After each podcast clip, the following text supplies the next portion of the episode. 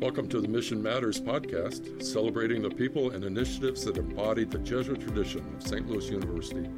Celebrating what matters in the 200 year old plus mission that is St. Louis U. Brought to you from the Office of Mission and Identity. Years ago, when I was on a flight, I found myself sitting next to a pilot who was just making his way home after getting off his scheduled flights. And we got to talking a little bit. He looked at me and he said, You're a person of faith. I'm a person of faith. And I want to teach you something that I've learned as a pilot. He said, There's only two moments in any flight when you are 100% on course for your destination. And those two moments are right before you have wheels up when you're departing, and right after you have wheels down upon your arrival. Everything else in between, you're not 100% on course. And the reason for that is because you have to be able to respond to the conditions around you, weather, impediments, anything that's around you that might change the course of your flight path. You have to be able to respond to those. If you try to keep 100% on course in the flight, you will be putting yourself and your passengers in danger. As he and I continue to talk, we realize that this is the perfect parable for what it means to live as people of faith, what it means to live as people on a journey. Sometimes, as we make our way through this life, what feels like being off course is simply us responding to the circumstances and environment around us. We will get to the point where we are 100% on track again but maybe it would do us well to not be so hard on ourselves for not being 100% all the time.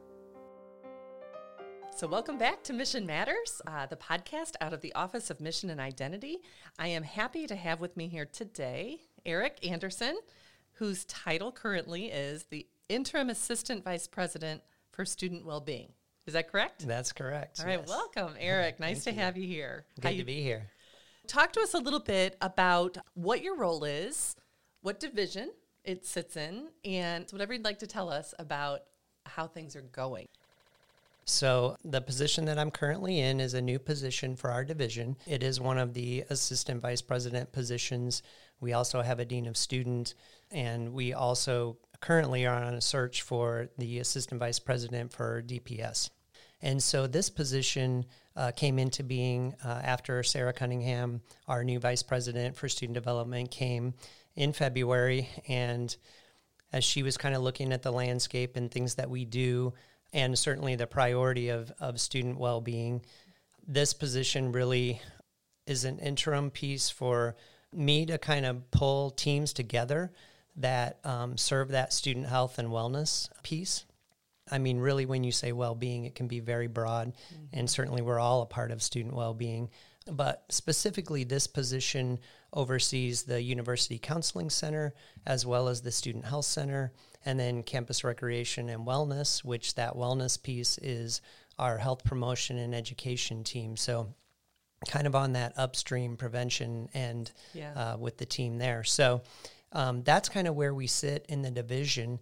And I think, you know, my primary role is certainly working with those teams, helping them to serve our students in various capacities. Some of those are clinical in nature, uh, some of those are educational. They collaborate with various departments within the division, but also um, across the university as well. So, this fall, the provost, Mike Lewis, uh, announced a task force on uh, student well being. And so I'm also co chairing that task force uh, with Ellen Barnidge, who's in the School for Public Health and Social Justice. Okay. She's amazing. And um, so Ellen and I co chair that task force, and there are about 30 folks on that task force. It includes students, it includes uh, faculty, uh, staff, administrators, um, clinicians. And so the goal of that task force is to really look at our current ecosystem for student well-being and create kind of a strategic roadmap for the institution um, or a way forward. And that report is due to the provost uh, in the spring semester. Okay. So, yeah, this fall semester, we've been uh, learning and listening as a group. And so, uh, doing a lot of common readings, looking at assessment that we have as an institution around student wellness or well being, and also beginning to listen to like our community, folks that would be impacted and have a voice uh, at stake, and really looking at things that both um, positively impact our well-being ecosystem, but also uh, maybe some challenges, whether those are structures, policies, things like that. So it's been fun. Uh, we've had uh, two meetings so far. We've got two more in the fall, and uh, we're really beginning to collect and organize some themes, and uh, that's going to inform our writing and our work as we move into the spring. So I'm hearing two things. I'm hearing um, in one vein that the whole division is taking a holistic approach, mind, body, spirit, that you're trying to reach the students with. Yeah. You know, it's interesting. Um, I think the current trend does tend to be this concept of well being. I think it used to be called wellness, and some people might describe it as health, right? Some of the best definitions I've seen, you know, health would be um, the ultimate goal, right? And wellness is sort of the process that each of us get there to that optimal level of health. And then well being, as I understand it, becomes a little more broader than just the person. Mm-hmm. Uh, it includes like all people, right? Our community. And so then you get into um, structures and policies, maybe even the built environment, um, understanding health equity and disparities that might be there. Sure. Because the thought is you can't lift the entire community well being um, if you have members of their community that you know are not experiencing equity in right. that piece. So I would say well being to me is more holistic as a term. So, um, and I love the mind, body, spirit. I consider that fairly holistic mm-hmm. myself, mm-hmm. and I think folks would maybe define each of those differently. Sure. You know, in, in terms of personally what drives them, what feeds them, what makes them whole, right? Mm-hmm. And I and I think that's important because each of us is different. So yes, that concept of cura personalis, right? Exactly. And in my experience, when one of those branches is out of whack, the whole thing is out of whack, right? Because we are one whole. So the cura personalis doesn't just address one, obviously, it addresses the whole person. I love that. I love that. It's so true. And I, I think the other words and concepts that you'll see out there is certainly flourishing, uh, resiliency. This is maybe a little pessimistic, but this is this is reality. Each of us, you know, in this life, we're born and and we're going to experience a death, at least a physical death, and so those are on either end of the spectrum.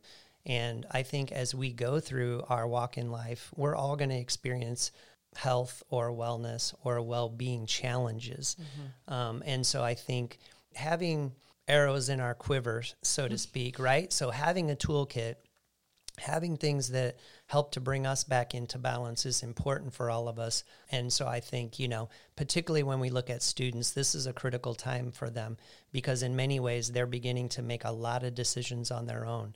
Um, about their own personal health and well being. And so we have a great opportunity to help them instill um, some of these arrows, so to speak, some of these these tools that they can utilize, and hopefully then they would carry those forward sure. as they go out and into the world. Yeah, it's really important work. So my second question is as this task force has gathered and engaged in dialogue and conversation and listening, mm-hmm. and I love that, that you mentioned that intentionally mm-hmm. because sometimes I think we take that for granted. We come together on a task force and there's a task to do. But what you're describing, the task is really about listening and responding well. It's correct. And I think it's being able to listen to as many people as we can, right? Yeah. Because as we kind of mentioned earlier, we all are eh, will experience um, our wholeness or our well being differently. Sure. And we'll all define it differently. Um, and and again, we're, we're all at a different point. Some of us may be flourishing at this moment where others may be really struggling. Um, and so I think it's important to, to hear that. The other thing that I would say, particularly as I think about it with students, um, and that being the, the primary focus of the task force, while, like you said, there's going to be some natural overlap into the, the staff and faculty and employee realm as well but students don't necessarily always speak our language. and so I think it's important to understand what resonates with them mm-hmm. um, when when they think about this. What does it look like for them? And so I think the better we can understand that, I think we're going to have a better opportunity to connect them with resources in ways that um, support them more more fully. Boy, is that a great point. And I think anybody listening would absolutely be nodding your head saying, Yeah, it's a different language. See that all so, over the place, right? So true.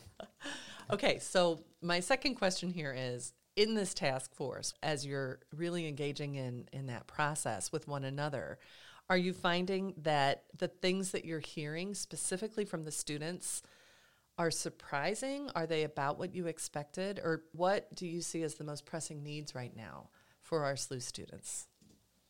You know, certainly with uh, the fall that we've had, uh, losing two students, uh, the mental mental health and well being piece has been um, very much at the forefront, and that's been a topic and uh, a focus area, you know, for students. And and when you do start to peel away things with that, you do also realize that our physical health comes into play there as well, mm-hmm. um, or our spiritual health and, and well being. So, as you said earlier, you know, that has to me been one of the primary conversation pieces. Mm-hmm. Um, but it, it doesn't sit alone by itself, right? Sure. There's other other pieces with it. And I would say one thing that I really love about our students is that you know they they have ideas they have thoughts. They they are willing to roll up their sleeves and work alongside of us which is incredible. When i think about that and even where i was at personally at their age i'm mm-hmm. like gosh you guys are really embarrassing me. You are so much further along in your maturity and than, than i was at that age. So yeah that's been really neat. So just really trying to listen. And again it's a perspective that you know, certainly I don't live, right? I don't live that student perspective anymore. And so I think it's really important to get that. So we've been we've been taking, you know, notes on that and we've we have some things that we're working on. Um, and I think that's the the challenge of it, right? Is there continues to be things that are happening, right, to move us forward in in these areas. Um, while at the same time you have this task force work that's going on that's a little bit more broad and likely will be pretty broad coming out because we want to have something that the entire institution can be part of, right? Sure. And can can feel like I understand this piece and, and I can see this in my work and um, this is how we could carry that forward. So it just seems like such such an enormous set of needs. And I'm guessing that it often might feel like you don't that you need more resources than we have available. And that's not a criticism of anybody or anything. That's just kind of a recognition of how great the need is right now. I wonder so for, for people who are listening who are either faculty or staff here at SLU, do you have any like little tidbits of, you know, this is this is a good way to think about this, or maybe you could consider X? Is there anything like that that might be helpful or beneficial? Mm-hmm. I know I'm putting you on the spot with that one. No, that's okay. And I and I think just to clarify, in terms of the way that they can impact students, or the way that they manage their own health and well-being. I was thinking more along the way they impact students. So I think you know we it, it can be big, it can be complex, um, and it can be overwhelming at times. But I think just the little things can make all the difference in the world sometimes. You know, one of the things that we're doing as a task force is we're opening each meeting with some sort of well being work, right? So in our last meeting, Amrita, who's a member of our team, she led us in some breath work mm-hmm. to allow us to kind of center. At the end of the first meeting, we sent the group out with a task, with a charge to say, someone out there needs to hear from you right now. And God is putting someone on your heart as these words are coming out of my mouth. And you need to reach out to them. There's something that you need to say, there's something that they need to hear from you. So I think, as big as it can be, there's things that each of us can do for one another each day and, also for ourselves each day. Um, that can be small, but those small things really lead up to, to bigger things. The other piece I would say, you know, we certainly we talked about this earlier uh, off the air. You know, we're we're we're just still in this pandemic, right? Mm-hmm. We're we're at a different point in the pandemic, which is certainly better than where we were a year ago. Um, and I think as as an administrator, as a staff member, there are days that I can easily be at my computer all day, um, just plugging away, trying to knock things out, which is great. That is a, a part of, of of the role. But you know, some of my best days are those times where I'm up and I'm out and I'm around people.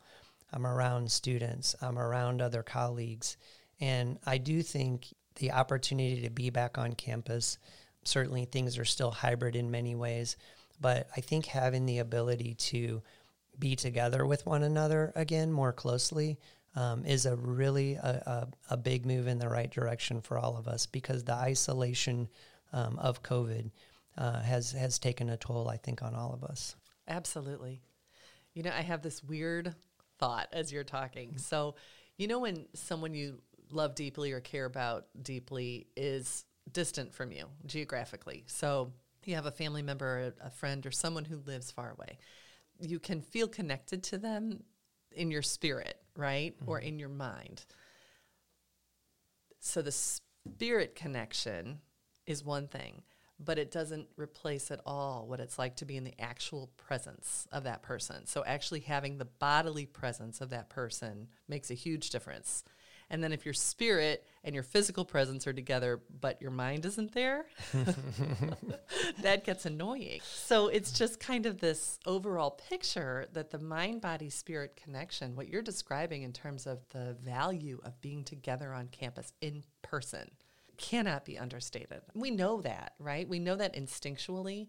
But I think to actually hear one another say it and recognize it is another thing. And I also love what you're describing in terms of the little things and how they're not little. Right. They're just not little. Even something as simple as making eye contact with someone as you're walking across the quad. Hmm. It's rare. Yes. You know, anybody listening, you know, as you're walking across the quad and the golf carts are going by and the students are going by, eye contact is a difficult thing. And so just something as simple as that, I just think there's a lot to that. Yeah, there really is. And I think with us, you know, all of us being uh, more integrated with technology and certainly in our phones, you know, we're we're checking them constantly. And so I I don't want to be one of those that harps on technology because there's so many great things that that come from technology and where we are and just the immense power that we have even at our fingertips with our phone, right? Right. But I know for me, even personally, that is something that many of us do struggle with how do we use it in ways that's really helpful? And then how do we balance our time away from it as well? You know so i think that's uh, that's something that even as an adult i'm challenged with and and i know many of our young people are as well. Right because it's one thing to be wasting time on your phone you know mm-hmm. surfing the but it's another thing when like driving home from work last night from the time i left the office to the time i walked into my my place there were 19 emails that came through. yes. You know, so it's like, it's one thing to say I'm distracted on my phone because I'm wasting time or, you know, but it's another thing to say we're always connected to that demand for our time and attention and work. We could be working all the time if we're not careful. That's true. And and again, as we continue to think about you know work roles, right, and um, more of a hybrid setting, and you know there may be things that we we come through the pandemic that can be helpful, right? But again, proximity is helpful at times as well. So rather than having to send an email, you know, you bounce across the hallway and work through something in a in a quick five minute conversation um, that otherwise could be maybe twenty emails back and forth. Right. So yeah, it's a very interesting time we're living in for yeah. sure. So given all that we've talked about that is stressful and demanding and, and weighty, mm-hmm. what are the things in your work that inspire you or motivate you or energize you? You know, I've been in this area for all of my career, actually. I, I came to SLU as a wellness coordinator uh, over over 20 years ago. Wow. And before that, I was doing more corporate health and wellness work, um, so with employees. Um, and so I, I mean, I obviously have a passion for it. It's something that inspires me. We're we are all we have this um, blip in time. We're all here. We're we're living out um, our time on Earth, and I think helping people live that out in the most healthy, positive, well way is a great place to be. And I'll be the first to say, I am not perfect when it comes to my own personal wellness. I have areas that I struggle with as well. I need to eat more vegetables. I'm not going to lie. I'm okay on the fruit end, but but it is a you know it's not a sprint it's a marathon and and we're uh, walking that and i just think uh, being able to really i do love the term flourish being able to give folks the opportunity to flourish um, i think is a is a wonderful wonderful gift so i enjoy doing it and uh, that's probably what inspires me every day Sure.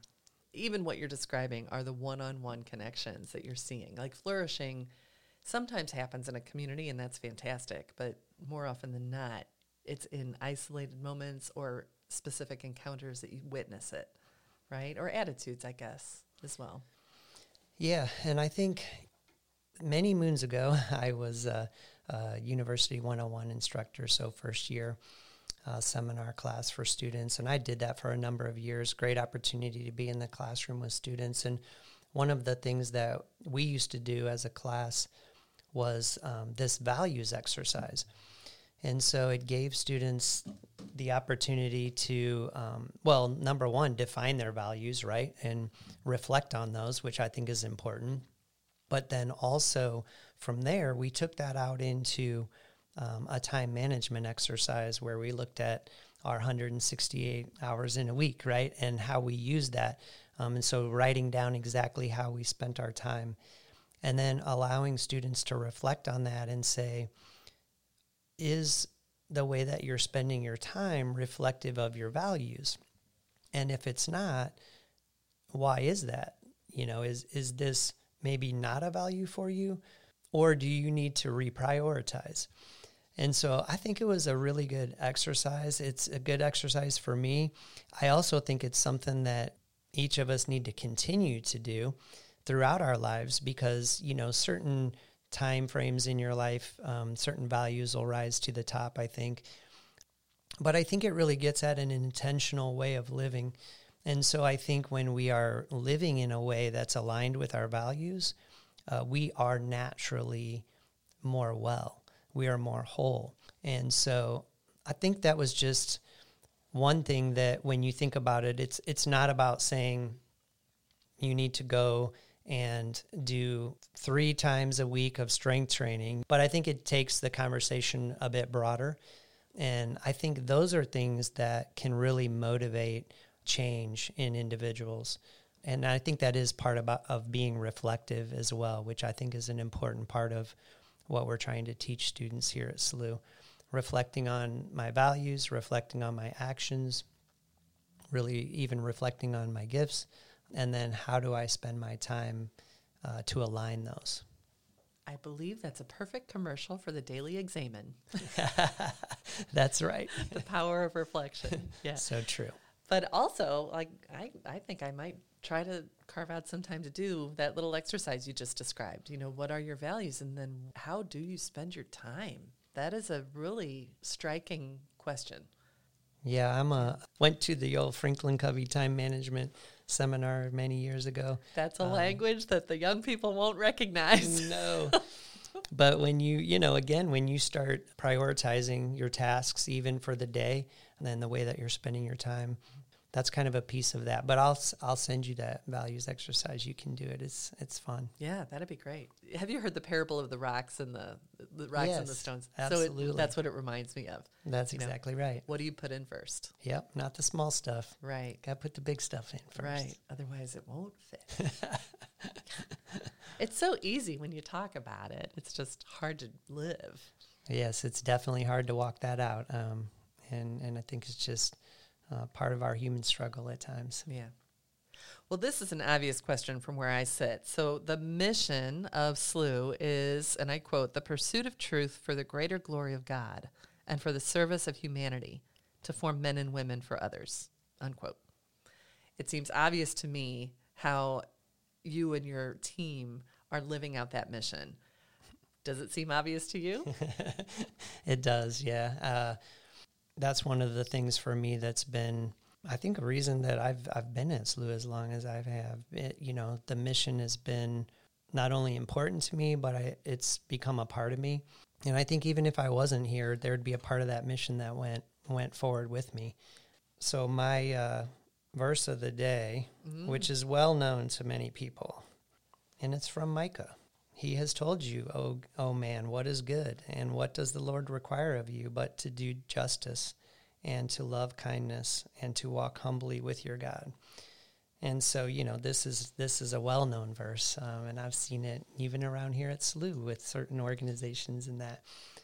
But I think it's an approach and a way to living, and I think, uh, you know, when you said that, it just, oh yeah, I read I read this mission this morning, just in a different way from Micah. So I should tell you what the verse was that I read this morning. Okay. because I also start my day off um, with scriptures. And mm-hmm. today was the story of Lot. Ah. And actually, it was Jesus saying, Remember the wife of Lot. Mm. And that's an interesting story. I had to go back and recall that. And Lot was being called away from the destruction and being led away from the destruction. And his wife turned to look back and you know, became a pillar of salt, as yeah. the scripture says. And as I was thinking about that, or have been thinking about that all morning, when we are being led away from that which is destructive or violent or painful or difficult, when we're being led in a different direction and we turn back, which is inevitable at times, right? We're sure. always going to look back with regret or with anger or with something. But when we look back, it paralyzes us and it gets us stuck sometimes. So that was the lesson I took. We're being called away from the destruction. I love that. Yes, absolutely. So it's interesting. We both hmm. had little moments this morning. That's right. well, is there anything else that you feel like the SLU community needs to be hearing? You know, I think we all need to be hearing that we don't need to be perfect. To be able to give ourselves a little grace, um, you know, whether it's your pursuit of your own health and wellness, just being okay with making mistakes sometimes. I think, you know, some of my greatest learning moments in life have come out of um, mistakes that I've made and um, things that I would probably do differently now. But I think those are real teachable moments, and I think God uses those to help continue to to shape us. So, yeah, I just think give yourself a break. Don't take life too seriously, and just take an opportunity to connect with others whenever you can, because I think that's going to continue to uh, help us all heal as we come through the pandemic. Very good advice as we wrap this up. So reach out and cut yourself a break. Yes. Yeah. All right. Well, Eric, thank you so much for taking the time today to uh, spend with us and to help the SLU community recognize and understand all that you and the entire division are doing. Thank you so much for being here. I'm happy to be here. Thank you for the time. And for those who are listening, we are on social media, so please follow us on Instagram and Facebook. Also, if you have not clicked on as a subscriber to this podcast, please make sure you do that. And if you know of a colleague who is living the mission quietly but out loud, but seems to be hidden in plain sight, please contact us in the Office of Mission and Identity so we can help spotlight what they do. And until next time, let's remember, especially in this Ignatian year, that we are one SLU, where the mission matters. This is Virginia Herbers from the Office of Mission and Identity. Until next time. You can engage the mission intentionally here at SLU and you can encounter it randomly. But good luck graduating without ever touching it in some way. God bless everyone.